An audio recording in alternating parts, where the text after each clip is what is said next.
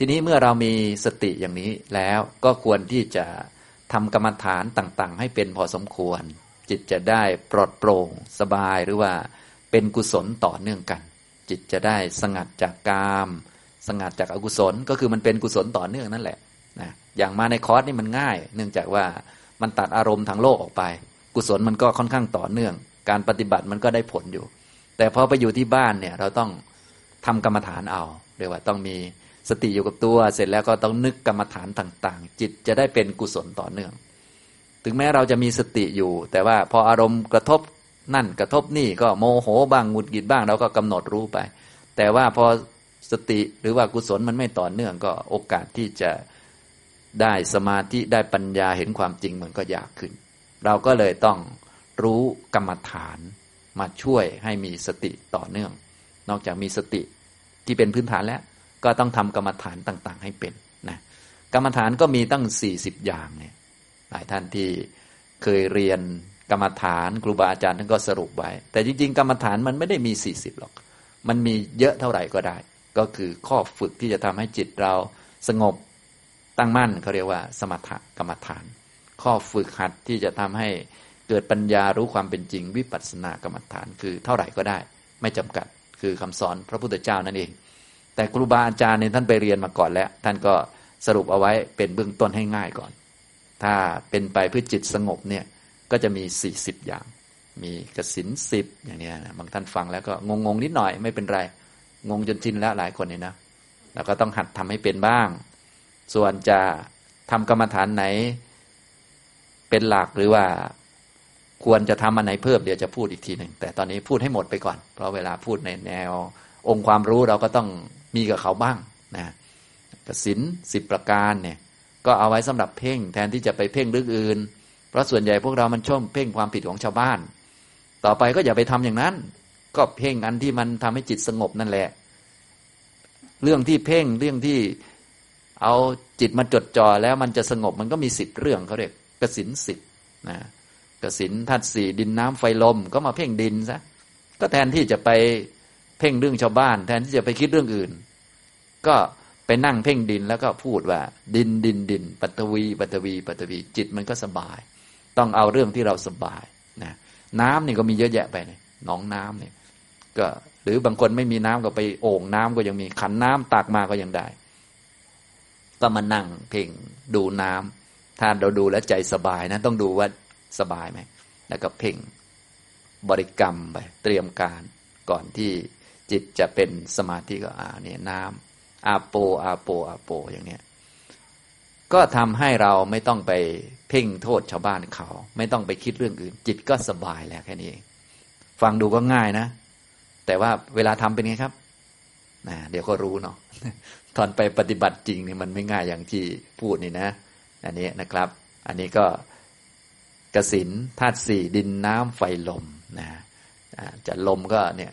ใบไม้ไหวก็ยังเพ่งได้มองเออนี่มองจ้องตรงนั้นนะเขาก็เลยมีวิธีเพ่ง แต่เพ่งที่จะทำให้เป็นประโยชน์ก็มีสิบอันเนี่ยอย่าไปเพ่งอันอื่นเพ่งเพื่อให้จิตสงบ ถ้า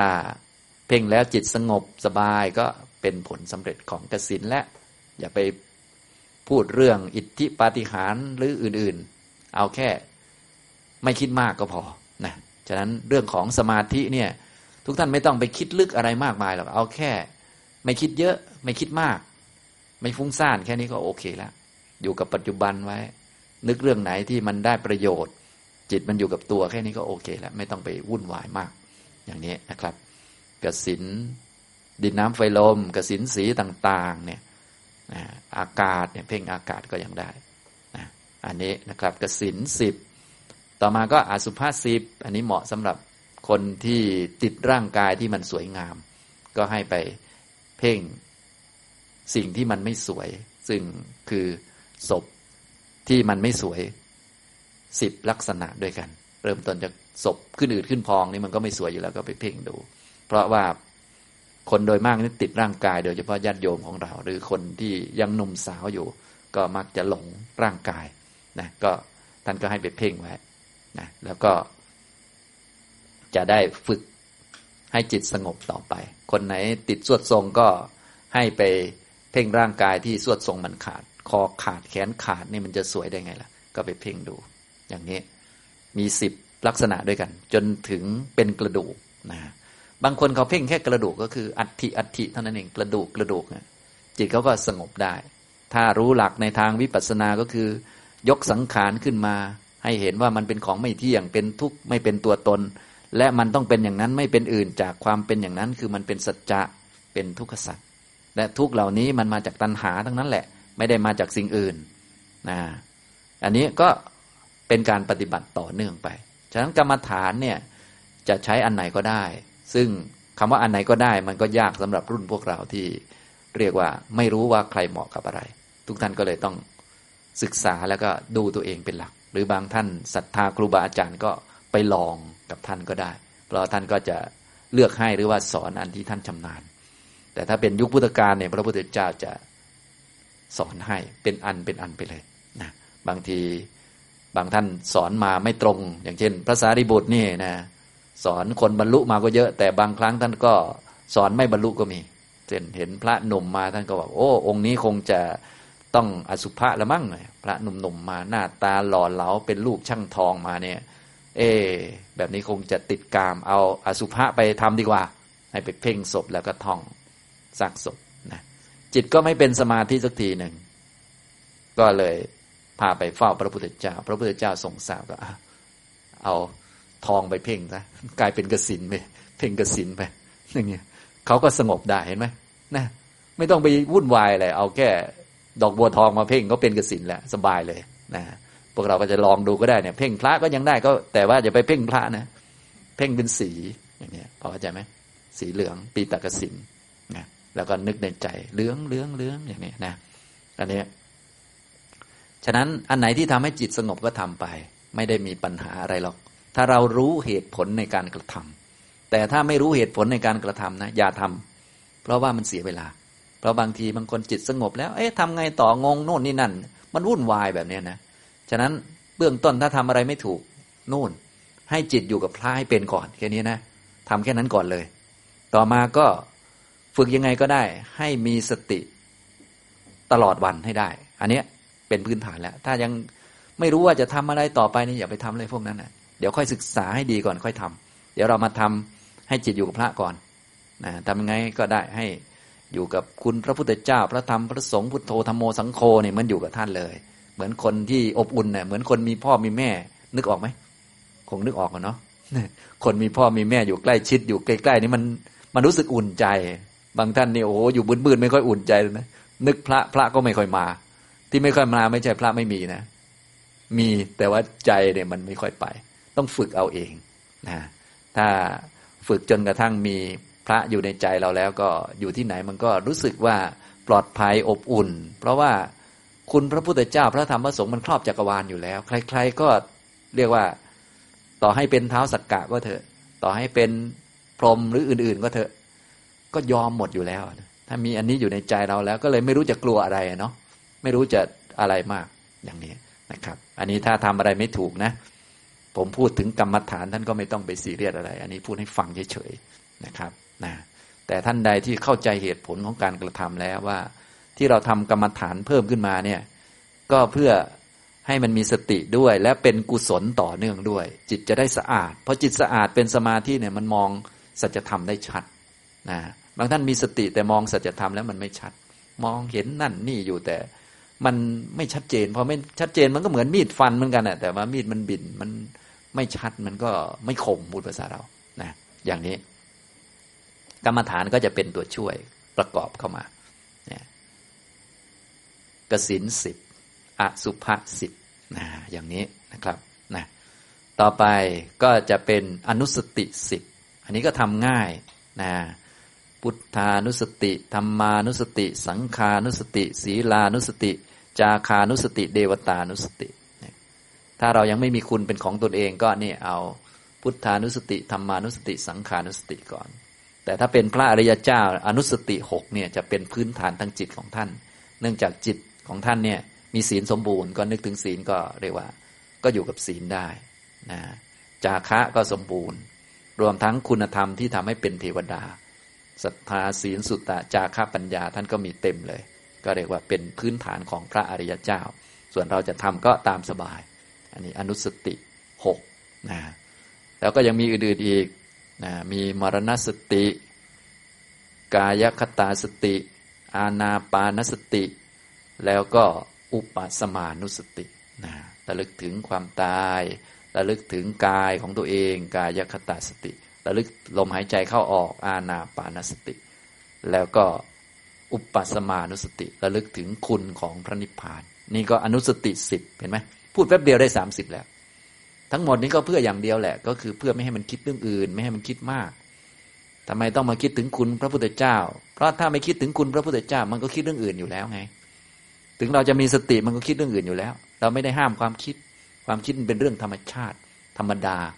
คนไม่คิดก็คือพวกเข้าฌานที่สองเป็นต้นไปเท่านั้นแหละ นอกนั้นมันคิดทุกคนรวมทั้งเราด้วย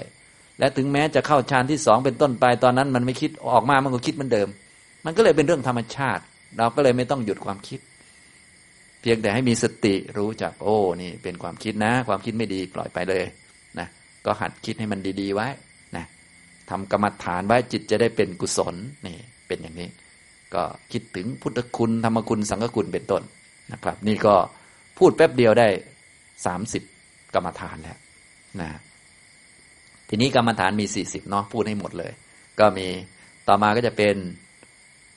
อรูปกรรมฐานสี่อันนี้ก็สูงหน่อยสำหรับคนที่ได้ฌานสี่เรียบร้อยแล้ว ก็เปลี่ยนอารมณ์ซะไปอยู่กับอากาศ อยู่กับจิต อยู่กับความว่าง อยู่กับความมีอะไรก็ไม่ใช่ ไม่มีก็ไม่ใช่ อยู่กับมีสัญญาก็ไม่ใช่ ไม่มีสัญญาก็ไม่ใช่ อันนี้ก็อารูปสี่พรหมวิหารสี่เมตตากรุณา มุทิตา อุเบกขานะอาหาเรปฏิกูลสัญญาหนึ่งแล้วก็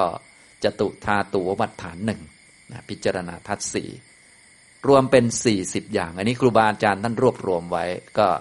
ง่ายสำหรับพวกเรา อย่างนี้ทำนองนี้ เยอะเลย แต่ว่าวัตถุประสงค์หลักของกรรมฐานสี่สิบนี้คือ เอามานึกมาทำมาเพ่งแล้วทำให้จิตสงบเท่านั้นแหละทำให้ไม่คิดมาก แทนที่จะไปคิดเรื่องอื่น ก็มาคิดเรื่องนี้ จิตจะได้เป็นกุศลสงบ วัตถุประสงค์มีเท่านี้ไม่ได้มีอันอื่น ส่วนปลีกย่อยว่าได้ฤทธิ์ได้เดชซึ่งเราชอบคิดไปไกล พวกนั้น อันนั้นเป็นแค่ส่วนที่เรียกว่าเป็นของเกินมาเฉยๆ เวลาพูดถึงสมาธิอะไรพวกนี้หลายท่านก็จะคิดถึง โอ้ระดับได้ฌานได้นู่นได้นี่ เราไม่ต้องคิดก็ได้ ได้ฌานมันเกินจำเป็นไปนะเอาแค่จิตไม่คิดมากก็พอแล้วนะเดี๋ยวค่อย ๆทำไปเรื่อยทำบ่อย ๆ เดี๋ยวมันก็ถึงคิวมันได้มันก็ได้เองอะโดยเฉพาะทำตามมรรคเนี่ยมันก็ได้ฌานอยู่แล้ว มันไม่ต้องไปซีเรียสอะไร แต่ตอนนี้ก็คือแทนที่จะไปคิดเรื่องอื่น คิดแล้วจิตมันไม่สะอาดก็มาคิดเรื่องนี้ซะจิตมันจะได้สะอาด ดี๋ยวเราไปทำตามมรรคเดี๋ยวฌานมันก็ได้อยู่แล้วไม่ต้องไปเข้าไปอะไรยึกยักก็ได้นะอย่างนี้ทำนองนี้นั้นบางท่านนี่พอพูดถึงสมาธินี่โอ้ยจะเอาแต่เข้าฌานนิ่งไม่ต้องไปอย่างนั้น ทางพุทธศาสนาท่านก็ให้ทำสมาธิเหมือนกัน แต่ว่าท่านให้ทำสมาธิในแบบที่มันเป็นมรรคตอนนี้ยังไม่ได้พูดถึงมรรคขั้นเตรียมการอยู่ ให้มันสะอาดพอมันสะอาดแล้วเราไปทำมรรคเดี๋ยวมรรคมันก็จะมีสมาธิของมันเหมือนกัน แล้วได้ฌานด้วยในมรรค แล้วก็ไม่ต้องมานั่งเข้าฌานแบบนี้ด้วยนะเดินยืนนั่งนอนได้ฌานหมดเลยนี่มันดีอย่างนี้นะ ในแบบอริยมรรคเนี่ยก็ข้อสัมมาสมาธิเนี่ย เป็นฌานสี่เลย แต่ไม่ใช่ฌานอันนี้หรอกคนละอันตอนนี้เราคล้ายๆ เตรียมการอยู่ยังไม่ถึงเรื่องมรรคพอเข้าใจไหมครับ เพราะว่าเตรียมการไม่ดีจิตมันไม่พร้อมมันก็มรรคมันก็เกิดไม่ได้ เพราะว่ามรรคมันเกิดในจิตเนี่ย ถึงแม้เราจะรู้เรื่องมรรคแต่ว่าจิตมันไม่พร้อมมันก็ไม่ไหวนะฉะนั้นต้องให้มันพร้อม วิธีที่จิตจะมีความพร้อม ฝึกให้มีสติอยู่กับตัวตั้งแต่ตื่นจนหลับทำให้มันเป็นกุศลต่อเนื่องสะอาด ปราศจากนิวรณ์พอสมควรแล้วก็ไปฝึกต่ออย่างนี้นะครับ อ่าต่อไปนะหลังจากพูดกรรมฐานทั้ง 40 ทั้งหมดเรียบร้อยแล้ว แล้วก็กล่าวถึงวัตถุประสงค์แล้วก็คือเพื่อให้จิตสงบเท่านั้นเอง เพื่อไม่ให้ไม่คิดมาก แทนที่จะไปคิดเรื่องอื่น คิดเรื่องนี้ดีกว่า เท่านั้นเอง นะอย่าไปพูดถึงทำกรรมฐานแล้วเป็นบ้าบออะไร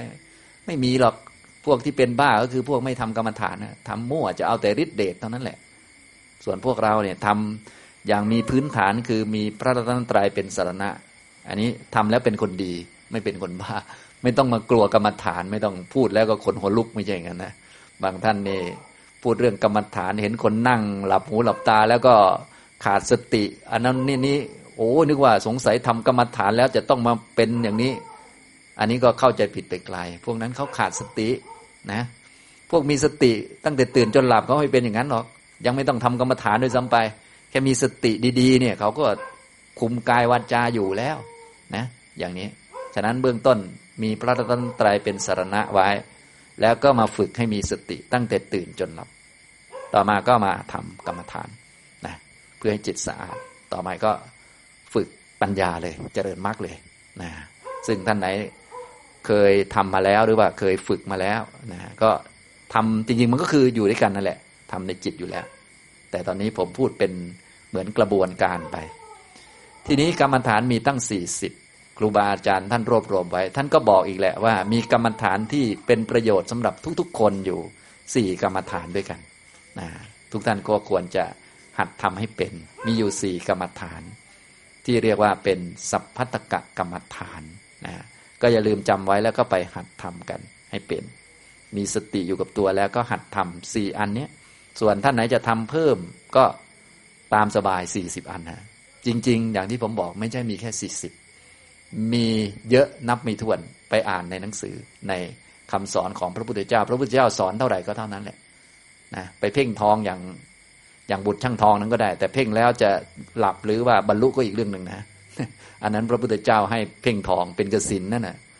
แล้วจิตก็สงบ จิตสงบแล้วท่านก็รู้วิธีในการที่จะ โอ้พอจิตสงบแล้ว ก็ต้องยกสังขารขึ้นมา รูปนามขันห้ามาพิจารณา โดยความเป็นของไม่เที่ยง เป็นทุกข์ไม่เป็นตัวไม่เป็นตน เป็นของว่างจากความเที่ยง ว่างจากความสุขว่างจากอัตตาตัวตนมันเป็นสัจธรรม คือทุกขสัจ เกิดพบไหนชาติไหนก็ต้องเป็นอย่างนี้ตลอด เกิดมาเมื่อไหร่ก็ต้องแก่ต้องเจ็บต้องตายตลอด ยกขึ้นมาเห็นชัดอย่างเนี้ยนะก็อาศัยฐานจากสติสมาธิมาพิจารณามองเห็น ทีนี้กรรมฐานที่เป็นสัพพัตกกรรมฐาน มีประโยชน์สำหรับทุกๆ คนทุก ๆ ท่าน ครูบาอาจารย์ท่านสอนไว้มีอยู่สี่กรรมฐานด้วยกัน บางท่านก็เรียกเป็นจตุรารักขกรรมฐาน กรรมฐานที่ควรรักษา ฝึกให้มีขึ้นในจิต อยู่เสมอมีสี่กรรมฐาน มีกรรมฐานที่หนึ่งก็คือกรรมฐานพุทธานุสติ อันนี้อันที่หนึ่งนะทุกท่านก็ควรทำให้เป็นเนาะพุทธานุสติ เอามาสักหนึ่งคำก็ได้ พุทโธก็ได้ พุทโธพุทโธนี่ให้นึกให้จิตของเราอยู่ในคำเหล่านี้ท่านใดที่ชอบนะ ก็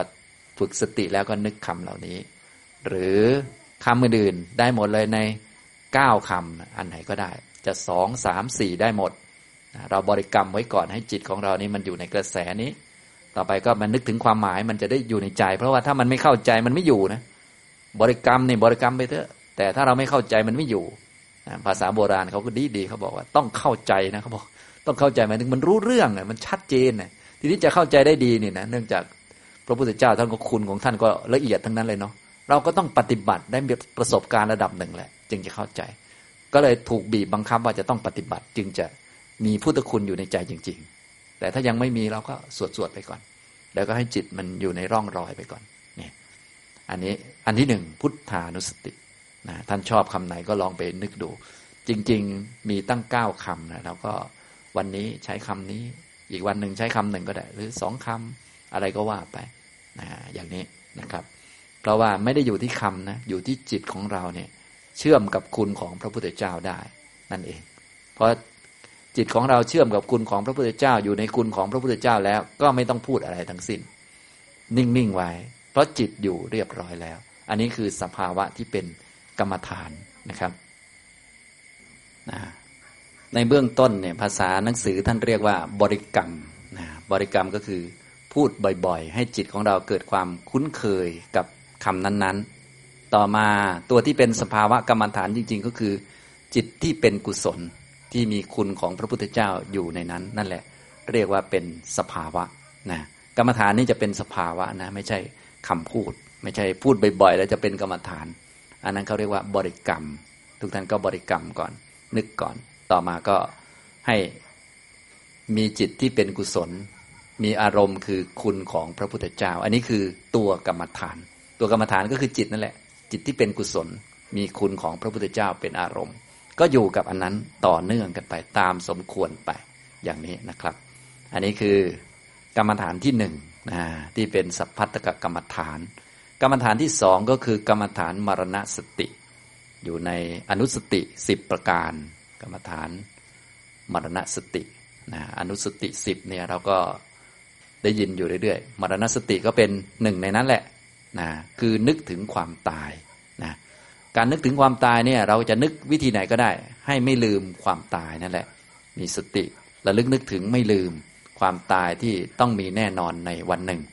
คิดตามหนังสือสวดมนต์ก็ได้หนังสือสวดมนต์หลาย ๆ เล่ม หรือแทบทุกเล่มเลยก็ว่าได้ ท่านก็จะมีให้เรานึกถึงความตาย แต่เท่าที่ผมอ่านดูรู้สึกว่ามันจะยาวไปนิดนึงการทำกรรมฐานเนี่ยไม่ควรจะเอาอันยาวๆ เนื่องจากมันเป็นภาระ ให้เอาสั้นๆ แต่ไม่ควรจะสั้นเกินไป เพราะบางทีมันก็สั้นเกินจิตก็ยังไม่ไปเลยมันมันโดนเหมือนล็อกคอเกินไปนะก็ในหลักในทางคำสอนเนี่ยหรือว่าครูบาอาจารย์นั้นก็จะสอนมาว่าควรใช้คำไหน ถ้าหลักๆก็คือนั่นแหละอ่านตามคำสอนพระพุทธเจ้านั่นแหละ แต่ทีนี้มันเยอะไม่รู้จะเอาอันไหนเหมือนกันนะบางทีพอไปอ่านแล้วก็โอ้โห อันนั้นก็ดี อันนี้ก็ดีเลยงงเลยบางคนทำไม่ถูกนะท่านก็สรุปให้ว่าวิธีนึกเนี่ย ก็ควรจะนึกถึงสองอันเพื่อล็อกไว้ อันที่หนึ่งก็คือนึกถึงความตายที่ต้องมีหรือจักมีในอนาคต อันที่สองก็คือนึกถึงชีวิตที่มันจะหมด ให้นึกถึงสองอันล็อกกันไว้ หรือนึกอันใดอันหนึ่งก็ได้จริงๆอะแต่ว่าอันนี้ท่านสอนกันมา พวกเราก็ลองไปทำดูนะถ้าเป็นคำบาลีท่านก็จะให้นึกเป็นมรณงภวิสติ คือความตายจักมี ความตายจะมีแน่นอนนึก อันนี้เป็นแค่คำเฉยๆเป็นบริกรรม อนึกบ่อยๆ จิตก็สัมผัสได้ว่า ภาวะตายก็คือภาวะที่ชีวิตินทรีย์ขาดออกไปจากกัน แล้วก็จิตไม่อยู่ในร่างนี้แล้ว เป็นศพเรียบร้อยแล้ว ก็ต้องมีแน่นอนในวันหนึ่ง อย่างเนี้ยถ้าจิตสัมผัสได้ก็พอแล้วไม่ต้องท่องแล้วนะคำว่าไม่ต้องท่องไม่ต้องบริกรรมก็คือบริกรรมหรือไม่บริกรรมค่าเท่ากัน อันนี้คือไม่ต้องบริกรรม ถ้าค่ายังไม่เท่ากัน ถ้าไม่บริกรรมแล้วมันลืมอันนี้ต้องบริกรรมก่อน ต้องสวดนึกไปก่อนนะ มรณงภวิสติ อันนี้คือคำบาลีนะ ส่วนพวกเราให้คิดตามภาษาไทย มรณงภวิสติเป็นภาษาบาลี เราถือเป็นหลักไว้เฉยๆส่วนคนไทยก็จะคิดแบบไทยเราก็คิดถึงความตายจะมี ความตายจะมีหรือตายแน่ ตายแน่ก็แล้วแต่ท่าน เพราะคำนี่อย่าไปจริงจัง ให้เอาสภาวะคือจิตที่เป็นกุศล สะอาดปลอดโปร่ง มีความตายที่จะมีในอนาคตเป็นอารมณ์ อันนี้คือ ความตายจะมี อีกคำหนึ่งก็คือ ชีวิตินสี่จักขาด ชีวิตินสี่ชีวิตินริยังอุจิตชิสติ อันนี้ก็จะยากนิดหนึ่งเป็นคำบาลี แต่คำไทยแปลออกมาก็คือ ชีวิตินสี่จักขาด ชีวิตินสี่จักขาด ชีวิตินทรีย์ก็คือตัวที่สืบต่อชีวิต ชีวิตินทรีย์เกิดและดับต่อเนื่องกันในชาติหนึ่ง ทีนี้จะมีอยู่คราวหนึ่งที่ ชีวิตินทรีย์ อันเก่ามันดับไปแล้ว อันใหม่มันไม่ต่อ เรียกว่าตายนะอย่างนี้เรียกว่าความขาดตอนแห่งชีวิตินทรีย์ คือมรณะ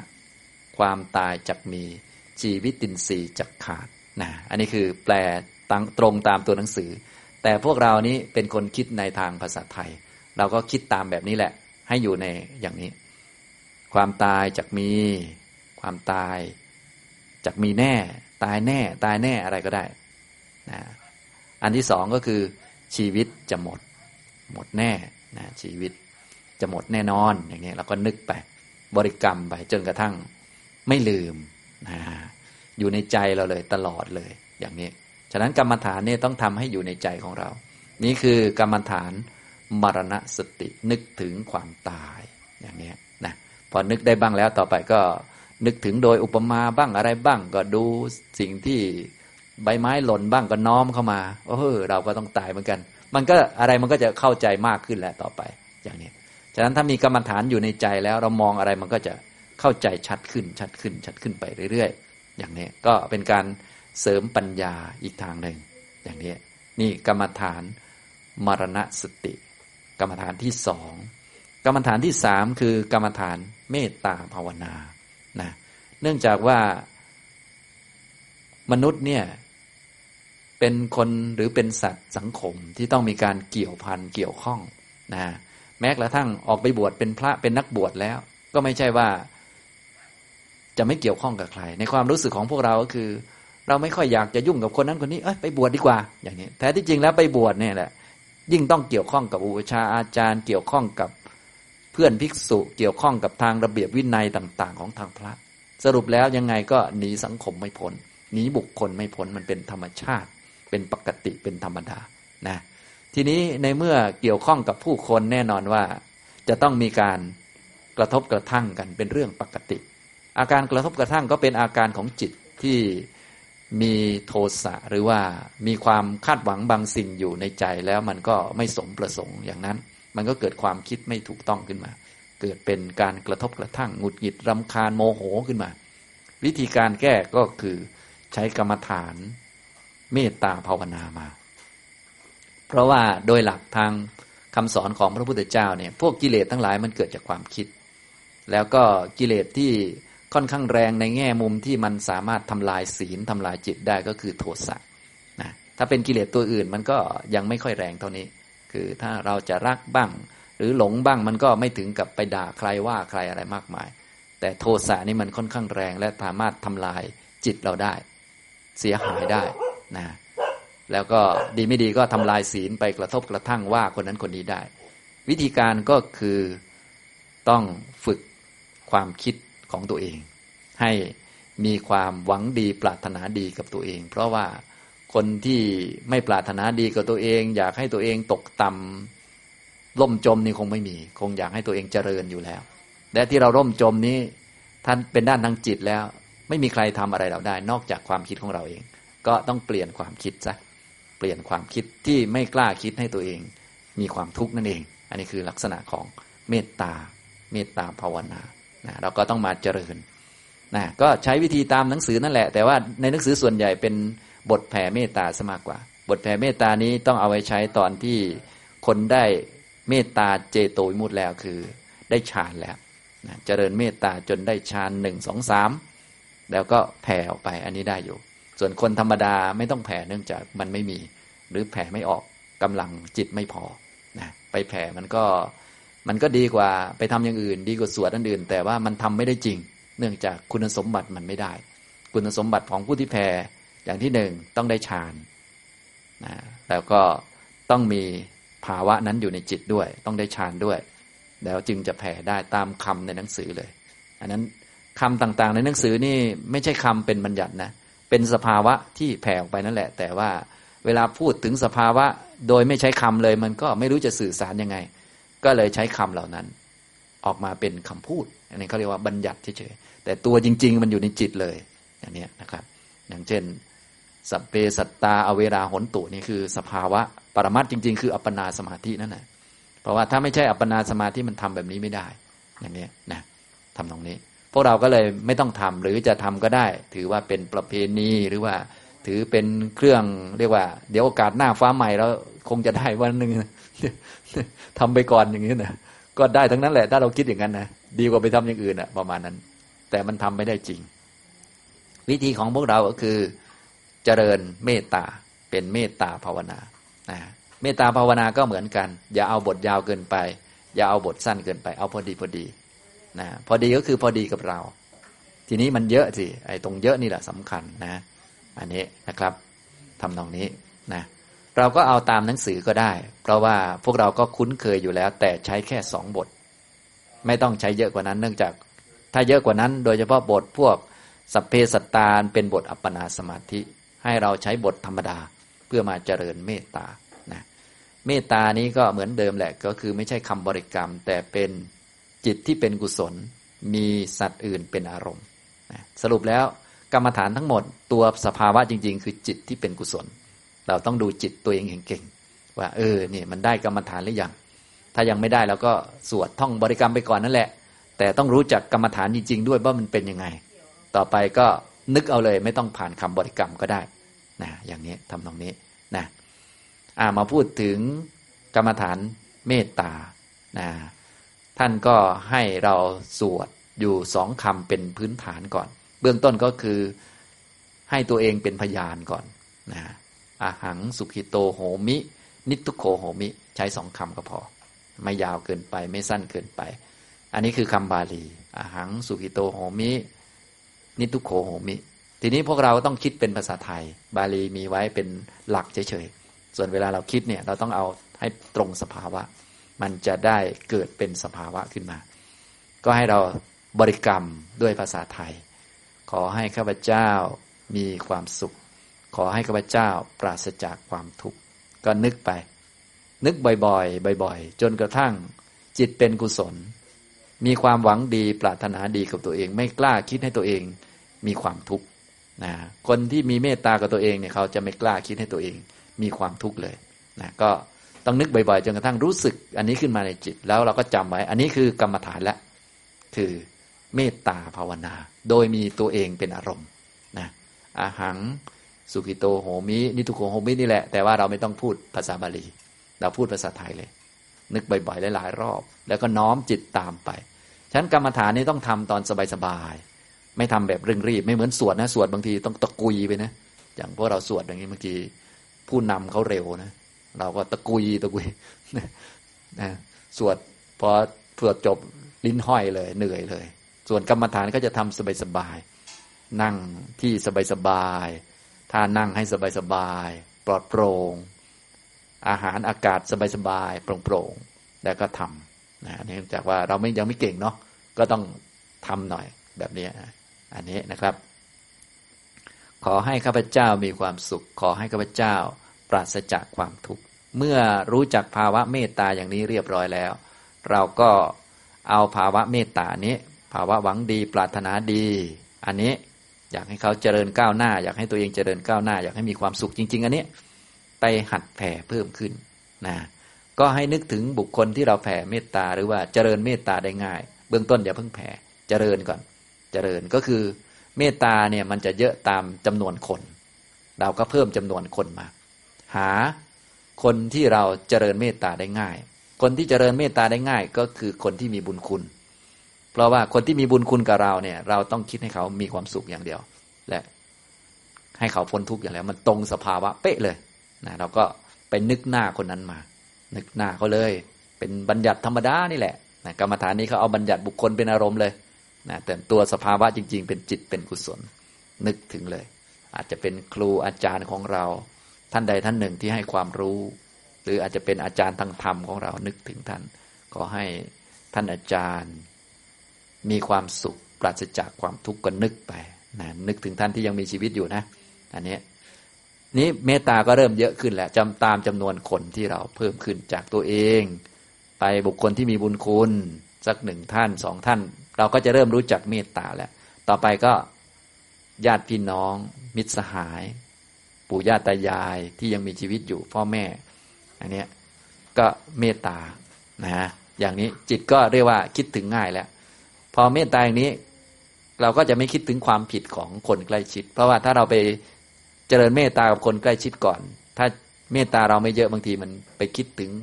ความผิดบกพร่องที่เราเคยเจอนะมันก็เดี๋ยวหงุดหงิดเอา เราต้องหัดบ่อยๆ ฝึกบ่อยๆนะอย่างนี้นะครับ ต่อไปอย่างพวกเรามาปฏิบัติธรรมแล้วก็อ่า เจริญเมตตาให้กับเนี่ย นักปฏิบัติทุกคนขอให้มีความสุขพ้นทุกข์เจริญในธรรมนะเนี่ยเจอพระอาจารย์ก็ขอให้มีความสุขพ้นทุกข์นะเจอพุทธบริษัทด้วยกันเนี่ยเจริญง่าย เพราะพวกเดียวกันอยู่แล้ว พวกเดียวกันมันเจริญง่ายนะอย่างนี้เมตตาเราก็จะเยอะขึ้นแหละเห็นใครก็อ่าขอให้คนนี้มีความสุขนะ เราลองคิดดูแบบนี้นะ เราอยู่ในโลกถ้าเราทำเป็นอย่างนี้ เราก็เจริญกรรมฐานได้ตลอด เพราะคารวะเราไปเจอคนเยอะไหมครับ ก็ไปเจอคนตลอดเลย ขับรถไปก็เจอคนนี้อ่าขอให้คนขับรถคันข้างหน้า มีความสุขนะ มีคนนั่งมาด้วยอีกคนก็เพิ่มมาอีกเพิ่มเมตตามาอีกนะเดินไปวัดก็เจอพระหลายองค์ก็ได้หลายกรรมฐานอยู่นะเนี่ยก็ทำกรรมฐานได้ตลอด ฉะนั้นกรรมฐานนี้ถ้าเราทำเป็นก็ไม่เสียเวลาอะไร เพราะว่าก็แค่นึกเอาเฉยๆแล้วดีด้วย ไม่คิดเรื่องอื่น จิตสะดวกสบายปลอดโปร่งด้วย เป็นกุศลด้วยต่อเนื่องด้วย เกิดสมาธิด้วยทำให้ปัญญาแหลมคมด้วยนี่กรรมฐานเมตตา เราก็ทำไปเรื่อยๆ จนกระทั่งสามารถที่จะเจริญเมตตาได้กับทุกคน โดยเฉพาะศัตรูมันก็ยากนิดหนึ่งเราก็อย่าเพิ่งทำถ้านึกถึงใครแล้วยังโมโหอยู่ก็หยุดไปก่อน เราก็ทำอันที่ทำได้ไป นะ เราไม่จำเป็นจะต้องทำให้เก่งได้ฌานอะไร อย่างที่ผมบอก เอาแค่จิตมันสงบ แล้วก็เอาแค่มันไม่คิดให้ตัวเองเป็นทุกข์ก็ใช้ได้แล้วนะเพราะว่าความทุกข์มันเกิดจากความคิดเราเอง เราก็แค่คิด อย่าให้ตัวเองเป็นทุกข์เท่านั้นแหละคิดบ่อยๆ จนรู้สึกว่าไม่กล้าคิดให้ตัวเองเป็นทุกข์ไม่ว่าจะเจอใครก็ไม่กล้าคิดร้ายกับเขา เพราะถ้าคิดร้ายกับเขาปุ๊บตัวเองก็ทุกข์เลยอย่างเงี้ยนี่คือลักษณะของเมตตา ถ้าทำได้อย่างนี้ก็ถือว่าโอเคแล้วพอทำเป็น ถ้าอยากจะได้สูงกว่านี้เราก็ไปศึกษาเพิ่มได้อะไรได้นะครับ อันนี้คือกรรมฐานที่สามที่เป็นสัพพัทธกะกรรมฐานนะก็อย่าลืมทำกัน กรรมฐานที่สี่ก็คือกรรมฐานอสุภภาวนาแบบที่พูดไปเมื่อสักครู่นี้แหละนะก็เลือกได้ตามอัธยาศัยมีตั้งสิบรูปแบบของอสุภะคือมองร่างกายที่มันไม่สวย นะแต่ว่าอย่ามองร่างกายอันนี้ มองร่างกายอันนี้มัน เดี๋ยวมันเห็นว่าสวย ต้องไปมองศพศพขึ้นอืดขึ้นพอง หัวขาดขาขาดนะอย่นี้ไม่สวยแน่นอนนะ เละตุ่มเป๊ะอย่างนี้เลือดสาดอย่างเงี้ยไม่สวยแน่นอนนะบางท่านนี่แค่เห็นในหนังสือพิมพ์หรือหนังสือเล่มใดเล่มหนึ่งก็โอ้อ้วกเกือบแตกแล้ว อันนี้แสดงว่าขาดสติยังทำไม่ได้ จะต้องทำอย่างมีสตินะ ฉะนั้นกรรมฐานเนี่ย ถ้าเราทำแล้วจิตเศร้าหมองอย่าไปทำนะ แสดงว่ามันขาดสติ อย่างเช่น นึกถึงความตายแล้ว จิตเศร้าหมองอันนี้แสดงว่าไม่เป็นกรรมฐาน แสดงว่าจิตขาดสติไปฝึกสติมาก่อน ไปนึกถึงพุทโธธรรมโมสังโฆมาก่อน นึกให้มีสติดีๆ แล้วค่อยทำนะถ้ามันเป็นกรรมฐานเนี่ยนึกถึงความตายจิตจะปลอดโปร่ง จิตจะสบายมีความสุขนะจิตจะเข้าใจความจริงเพิ่มขึ้นยอมรับได้มากขึ้นนะอย่างนี้นึกถึงคนอื่นก็เหมือนกัน เป็นเมตตาเนี่ยก็จะไม่โมโหใครแล้วนะครับ นี่ก็พูดถึงสัพพัตกะกรรมฐานสี่ประการนะพูดถึงเรื่องการมีสติอยู่กับตัว ตั้งแต่ตื่นจนหลับนะ ก็อย่าลืมไปทำกัน กรรมฐานเบื้องต้นก็คือ กรรมฐานกายคตาสติ แล้วก็หัดเพิ่มกรรมฐานอื่นๆเข้ามาด้วยนะ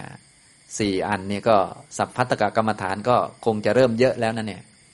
เยอะพอหรือยังครับเนี่ย ถ้าอยากได้เพิ่มก็ไปหาอันอื่นมา ผสมเข้าไป กรรมฐานสี่สิบนั่นแหละ บางท่านบอกว่า โอ้โห อยากจะลองทุกอันเลย ก็อย่าให้มากขนาดนั้นนะบางคนทำอันนี้แล้วเปลี่ยนอันโน้นยังยังไม่ได้สภาวะอะไรไปเปลี่ยนไปเปลี่ยนมาเลยไม่เก่งสักอันอย่างนี้ก็ไม่ไหวนะ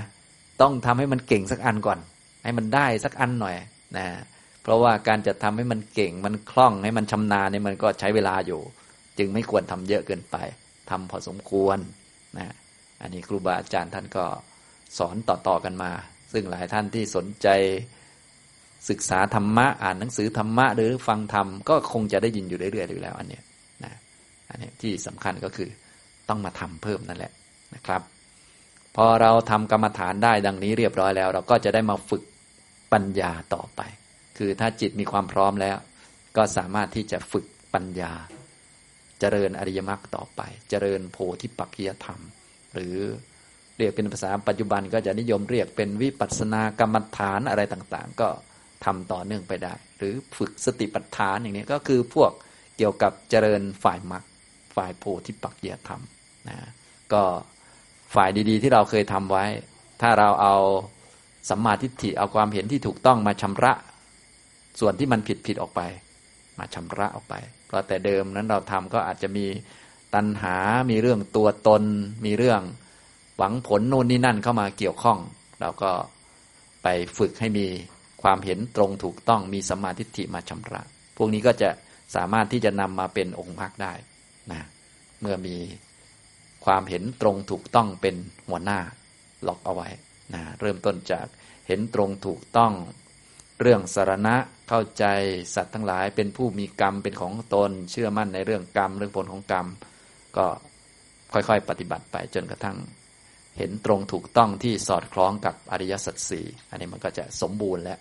เป็นผู้ที่มีทิฏฐิที่สมบูรณ์นะก็คือเป็นชื่อของพระโสดาบันนั่นเอง ทิฏฐิสัมปันโนผู้สมบูรณ์พร้อมด้วยทิฏฐิเนี่ยเป็นพระโสดาบันมีความเห็นถูกต้อง หรือจะเรียกว่าเป็นคนตาดีก็ได้มีธรรมจักขุนั่นเอง มีดวงตาเห็นธรรม เห็นสัจจะสี่อันนี้คือชื่อของพระโสดาบันชื่อของโสดาปฏิมักนั่นแหละเมื่อเกิดขึ้นแล้วก็จะเป็นธรรมจักขุที่ปราศจากทุลี ปราศจากมนทิน เพราะว่าที่เรามองไม่เห็นสัจจะนี่ไม่ใช่สัจจะไม่มีมันมีมนทินอยู่ มีทุลี มันบังอยู่ ตัวที่บังความเป็นจริงของอารมณ์ บังสัจธรรมก็คืออวิชชานี่แหละเป็นตัวหลักเลยนะบังอวิชชาคือความไม่รู้อริยสัจสี่นะอย่างนี้ทำนองนี้นะครับ พวกเราก็เลยต้องมาฝึกปฏิบัติ ถ้าฝึกปฏิบัติโดยสมบูรณ์ถ้าเราพูดอย่างเดียวแล้วก็คือมาฝึกให้มีวิชาขึ้นมา ให้มีความรู้เรื่องอริยสัจสี่ก็เอามาแก้อวิชชานั่นแหละ อวิชชาเนี่ยเป็นตัวพาเข้าสู่วัฏสงสารที่หมุนวนอยู่ หมุนไปเรื่อย ตามกระบวนการปฏิจจสมุปบาทฝ่าย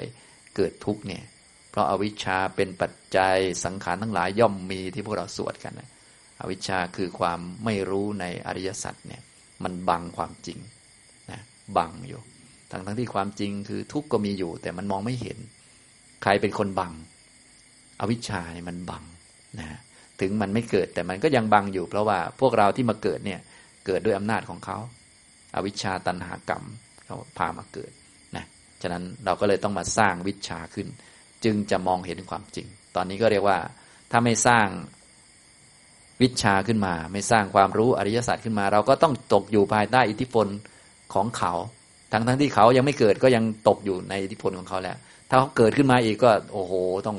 ทั้งรักทั้งชัง ทั้งกิเลสทั้งกรรมใหม่ก็สร้างขึ้นมานะอันนี้ฉะนั้นเราเกิดมาแล้วก็ ด้วยอำนาจของอวิชชาตันหากรรมในอดีต ก็เรียกว่าตกอยู่ภายใต้อำนาจของเขาอย่างนี้ก็ว่าได้ ฉะนั้นสิ่งที่จะช่วยให้พวกเรารอดได้ ก็มีแต่พุทธคุณธรรมคุณสังฆคุณ มีแต่มรรคแปดเท่านั้นเป็นทางรอดทางออก ถ้าไม่มีตรงนี้ก็จบแล้วออกไม่ได้เลย มีอยู่ทางเดียวที่ออกได้คือมรรคแปดและมีนิพพานเป็นอารมณ์ก็ออกจากวงจรอันนี้ได้ออกจากอำนาจของอวิชชาได้ นะออกจากอำนาจของกรรมที่ทำดีไม่ดีต่างๆนะไม่งั้นออกไม่ได้ กรรมที่เราทำทั้งดีไม่ดีนี่ทำไว้เมื่อแสนชาติที่แล้วหมื่นชาติที่แล้วพันชาติที่แล้ว ก็ยังส่งผลมาได้ เพราะเราตกอยู่ภายใต้อิทธิพลของเขาอยู่นะอวิชชาที่เกิดแล้วดับแล้วในอดีต เกิดแล้วดับแล้วเมื่อเดือนที่แล้วก็ยังส่งผลมาทำให้เราไม่รู้อริยสัจเหมือนเดิมนี่แหละ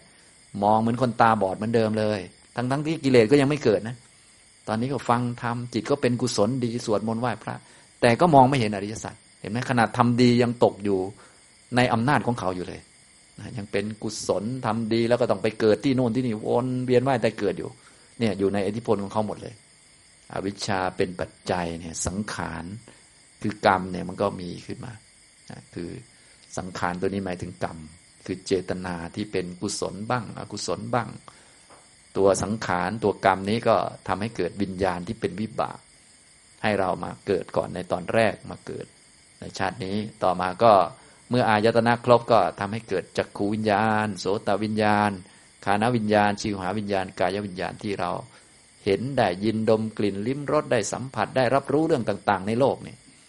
ก็เขาสร้างฉากไว้ทั้งนั้นแหละ ก็คือกรรมเก่าเรานั้นสร้างฉาก พอมาเห็นแล้วก็ยังเห็นไม่รู้เรื่องเหมือนเดิมก็อำนาจของอวิชชาก็ยังอยู่ มันอยู่ในระบบของเขาเลยเนี่ยอย่างนี้ อวิชชาสังขาร วิญญาณ นามรูปนี่ก็อิงอาศัยกันอยู่ อายตนะทั้งหกตาหูจมูกลิ้นกายและใจ ก็มีผัสสะจะให้เป็นอย่างอื่นก็ไม่ได้อยู่ในระบบของเขาหมดเลยพวกนี้เรียกว่าเขาล็อกคอเราไว้เลยทางออกเราเลยมีอันเดียว และอย่าไป วุ่นกับเขาอย่าไปสู้เขา เพราะว่ามันเป็นระบบของเขา เป็นธรรมชาติอย่างนี้ อย่าไปสู้กับความมืด อย่าไปสู้กับว่าจะต้องไม่เห็น จะต้องไม่ผัสสะ จะต้องไม่วิญญาณ จะต้องไม่อย่างนั้นอย่างนี้ อย่าไปทำอย่างนั้นนะเราแค่ทำมรรคแปดเฉยๆพอนะอย่างนี้ต้องรู้หลักดีๆ ถ้ารู้หลักไม่ดีนี่งงไปหมดนะงงจะต้องไม่ผัสสะเพราะผัสสะเป็นปัจจัยเกิดเวทนา ถ้าเราดับผัสสะได้เวทนามันก็จะไม่เกิดอันนี้ก็ตายพอดีนะอย่างนี้ไม่ไหว เพราะว่าจริง ๆ มันอยู่ในระบบของเขา มันต้องโดนอย่างเงี้ยธรรมชาติ ให้เรารู้จักนะแล้วเราก็พอรู้แล้ว เราก็ เอ๊ะทางออกคืออะไรนะ ทางออกก็นั่นแหละ ที่พระพุทธเจ้าบอกไว้นะถ้าพูดอันเดียวเลย ก็วัฏฏสงสาร เวียนว่ายแต่เกิดทุกเนี่ย มันเกิดจากอวิชชาตาม กระบวนการปฏิจจสมุปบาทฝ่าย สมุทยวาระ เพราะอาวิชชาเป็นปัจจัยสังขารทั้งหลายย่อมมีเป็นต้นไปเรื่อยๆ แบบที่ทุกท่านได้สวดท่องกันนะอย่างนี้ ทีนี้วิธีแก้วิธีปฏิบัติเนี่ย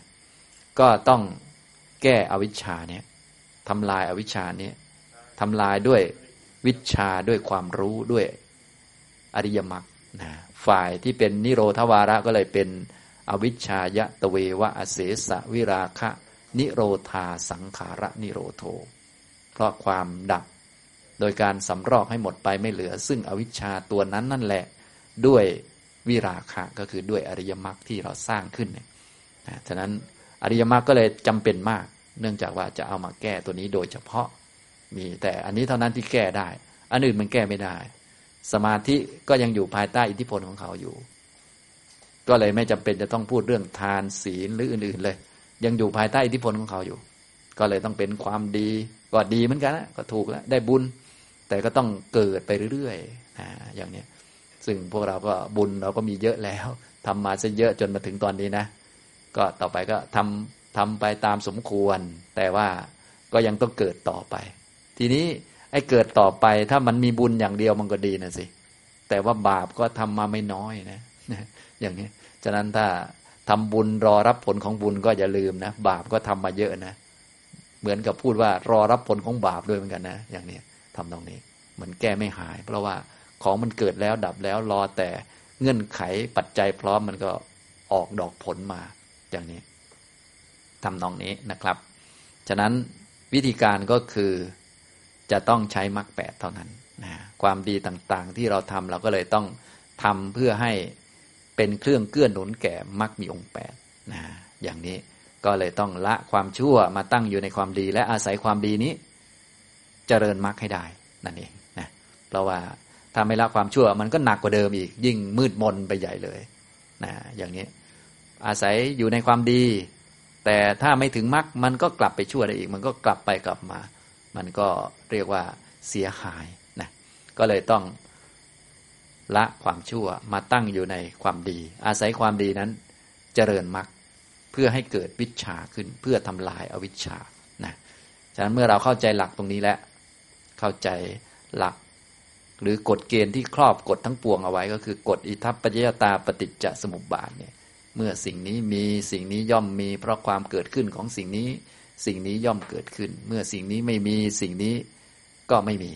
เพราะความดับไปของสิ่งนี้สิ่งนี้ย่อมดับไป เราเข้าใจกรอบอันนี้เรียบร้อยแล้วเนี่ยนะก็จะทราบว่ามีสองข้างเท่านั้นแหละนะข้างวัฏฏะสงสารเกิดทุกข์มาจากอวิชชาความไม่รู้อริยสัจเป็นโทษของความไม่รู้อริยสัจทั้งหมดเลย ให้เราเหมาหรือว่าเข้าใจให้ชัดทั้งหมดในชีวิตเราเนี่ยที่ได้มาทำชั่วที่ได้มาเกิดแก่เจ็บตาย มาโดนด่าโดนทามาโดนทิ่มโดนแทง เหนื่อยยากลำบากนี้ เป็นโทษของวัฏฏะสงสาร เป็นโทษของอวิชชา อย่าไปโทษใคร จนกระทั่งอย่าไปโทษตัวเองด้วยเช่นกัน เพราะตัวเองมันไม่มี และอย่าไปโทษกรรมเก่า เพราะมันแก้ไม่ได้ เป็นโทษของวัฏฏะอย่างเดียวเท่านั้น ถ้าไม่มีวัฏฏะไม่มีขันห้ามา ไม่มีอวิชชาจะไม่มีสิ่งเหล่านี้เลยจันทาทุกท่านได้รับโทษต่างๆนะ ได้พูดไม่ดีกับใครบ้าง เสียบเขาบ้าง แทงเขาบ้าง นะทำความผิดต่างๆ หรือว่าเจ็บป่วยหรือว่าเป็นโรคโน่นนี่นั่นโดนเขาว่าเอาบ้างอะไรพวกนี้ทั้งหมดนี้คือโทษของวัฏสงสาร โทษของอวิชชาความไม่รู้อริยสัจให้เราให้ทราบซึ้ง จะได้ไม่อยากมาเกิดอีกนั่นแหละ จะได้ไม่อยากมีชีวิตใหม่ บางท่านยังไม่ทราบซึ้งนะยังไม่เห็นโทษของวัฏฏะนะอันนี้บางท่านก็เห็นแล้วเนาะพอเห็นแล้วก็นะมาปฏิบัติมันจะได้แบบแบบเดิมพันมันยิ่งใหญ่มาก เพราะว่า ถ้าไม่ได้มรรคแปดไม่ได้เห็นนิพพานก็ต้องเวียนว่ายแต่เกิด โอ้โห ต้องไม่แน่ไม่นอน มันอันตราย โทษของความเป็นปุถุชนเนี่ยโอ้โห มันร้ายแรงมาก เราจะต้องรีบเป็นพระอริยะให้ได้อะไรประมาณนี้นะ ให้ใจมันไปอย่างนี้ อันนี้คือฝ่ายอาวิชชา เวียนว่ายแต่เกิดไปให้เรามองภาพให้เป็น อย่าไปโทษตัวเอง อย่าไปโทษคนอื่น อย่าไปโทษโน่นนี่นั่นอะไรต่อมีอะไร อันนี้คือโทษของวัฏฏะสงสาร เลิกไปเลยโทษชาวบ้าน โทษคนโน้นคนนี้อะไร เลิกไปให้หมด เพราะว่าไม่เกิดประโยชน์ใดๆทั้งสิ้นนะฉะนั้นต้องโทษวัฏสงสาร โทษความไม่รู้อริยสัจทำไมโทษอันนี้แล้วมันดี เพราะว่าจะทำให้เราเห็นโทษของการมาเวียนว่ายแต่เกิด นั่นเองนะอย่างนี้ทำนองนี้ เราจะได้ใช้ชีวิตด้วยความระมัดระวังไม่ประมาท เพราะโทษมันเยอะไม่รู้จะสะดุดต่อตรงไหน ล้มตรงไหน ไม่รู้ว่า กรรมชั่วที่เราเคยทำไว้ในอดีตตั้งแสนชาติที่แล้วเมื่อไหร่มันจะมาให้ผลอย่างนี้ทำนองนี้ ไม่รู้เจ้ากรรมนายเวรเคยไปทำอะไรใครไว้ จะมาบอกว่าดิฉันทำแต่กรรมดีก็ไม่ได้ เพราะกรรมชั่วก็เคยทำถึงเป็นคนดี คนไม่ชอบขี้หน้าเราก็มีเยอะ ไม่รู้ว่าเมื่อใดจะโดนเสียบนะมันเป็นสิ่งที่มีโทษนะทีนี้อีกข้างหนึ่งก็เป็นข้างนิโรธวาระ อันนี้ก็ ทำลายอาวิชชาอันนั้นนั่นแหละ ก็คือสร้างความรู้ขึ้น ฉะนั้นความรู้ที่เราจำเป็นต้องสร้างขึ้น หรือวัตถุประสงค์หลักของการมาฝึกปฏิบัติทุกอย่างเนี้ก็คือเพื่อทำลายอาวิชชา วิธีทำลายอาวิชชาก็ไม่ใช่ไปทำลายเขาโดยตรง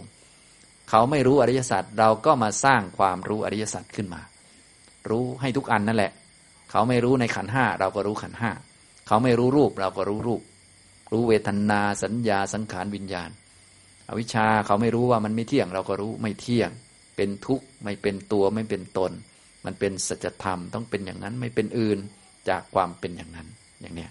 เนี่ยฝ่ายนี้นะทำนองนี้แหละฉะนั้นถ้าเราเข้าใจหลักนี้แล้ว การปฏิบัติของเราที่เรามีพื้นฐานดีแล้ว ต่อไปเราก็จะปฏิบัติแบบเอาจริงเอาจังแล้ว เราก็จะเน้นมาที่สร้างความรู้ขึ้นมา อย่างเดียวเท่านั้น เราไม่ไปสู้อะไรใครทั้งนั้น ไม่ไปเปลี่ยนแปลงอะไร ไม่ไปเปลี่ยนนิสัยคน ไม่ไปเปลี่ยนโลก ไม่ไปเปลี่ยนนั่นนี่ เราแค่จะสร้างความรู้เข้ามาทำความเข้าใจทุกเรื่องทำความเข้าใจโลกทำความเข้าใจนิสัยคน นิสัยตัวเอง จิตกายอะไรเป็นอะไรเนี่ยทำความรู้ทำความเข้าใจนะทำความเข้าใจกับทั้งตัณหาของเราเนี่ยเข้าใจมันว่า โอ้มันเป็นสัจธรรมเนาะนำเกิดมานานมากแล้ว ฉะนั้น มันก็ต้องเป็นอย่างนี้ มันเป็นอย่างอื่นไม่ได้เลย มันมีอยู่นะอย่างนี้ทำความเข้าใจทุกเรื่อง ความเข้าใจนี้เองก็จะไปละความไม่เข้าใจ เมื่อเราเข้าใจอย่างนี้เรียบร้อยเนี่ยการฟังธรรมของเราก็จะจดจ่อมากขึ้น เพราะอะไร เพราะเราต้องการความเข้าใจ เอาไปละความไม่เข้าใจ เราทำกรรมฐานต่าง ๆ พระพุทธเจ้ามีคุณอะไรมะ เราก็จะจดจ่อมากขึ้น เพราะอะไร เพราะเราจะเอาความเข้าใจอันนี้ไปละความไม่เข้าใจ ฉะนั้นอวิชชาเนี่ยมันไม่อาจละได้ด้วยวิธีอื่น มันละได้ด้วยวิชาอย่างเดียว ความไม่รู้เรื่องเนี่ย มันไม่อาจละได้ด้วยวิธีอื่นทำเป็นลืมๆไปบ้าง เกิดชาติใหม่ก็คงจะหายไปมั้ง มั้งเนี่ย มันมั้งมานานแล้วนะความไม่รู้ชาติที่แล้วนะดับไป ชาตินี้เป็นไงครับ งมเหมือนเดิม โขงอยู่ งมโขงเหมือนเดิมนะชาติที่แล้วเราก็อาจจะมาฟังธรรมเหมือนกันนะ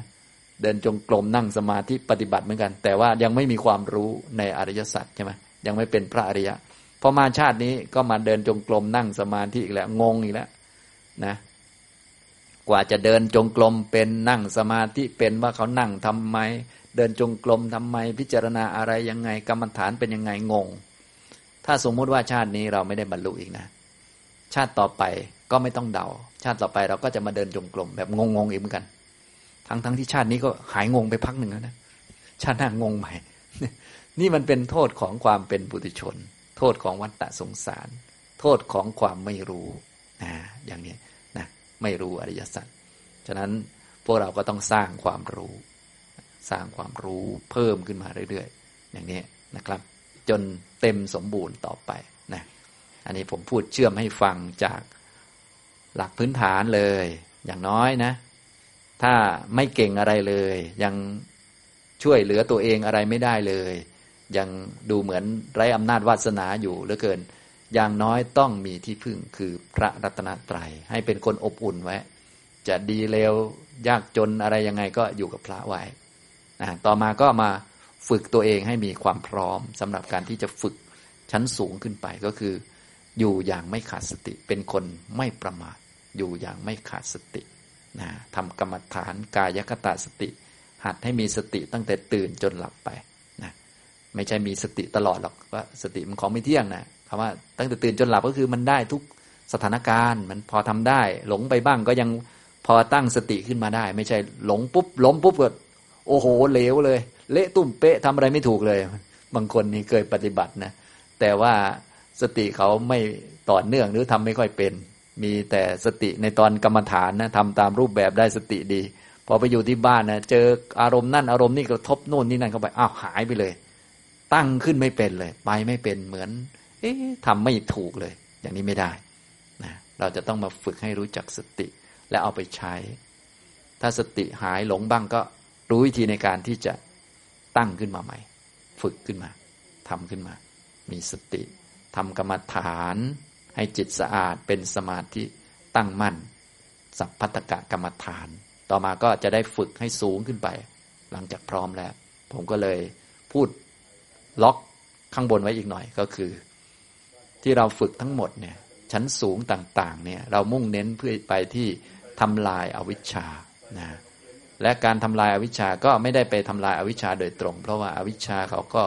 เป็นของไม่เที่ยง เป็นของเกิดและดับ ก็คือสร้างวิชาให้เกิดขึ้น สร้างความรู้ทุก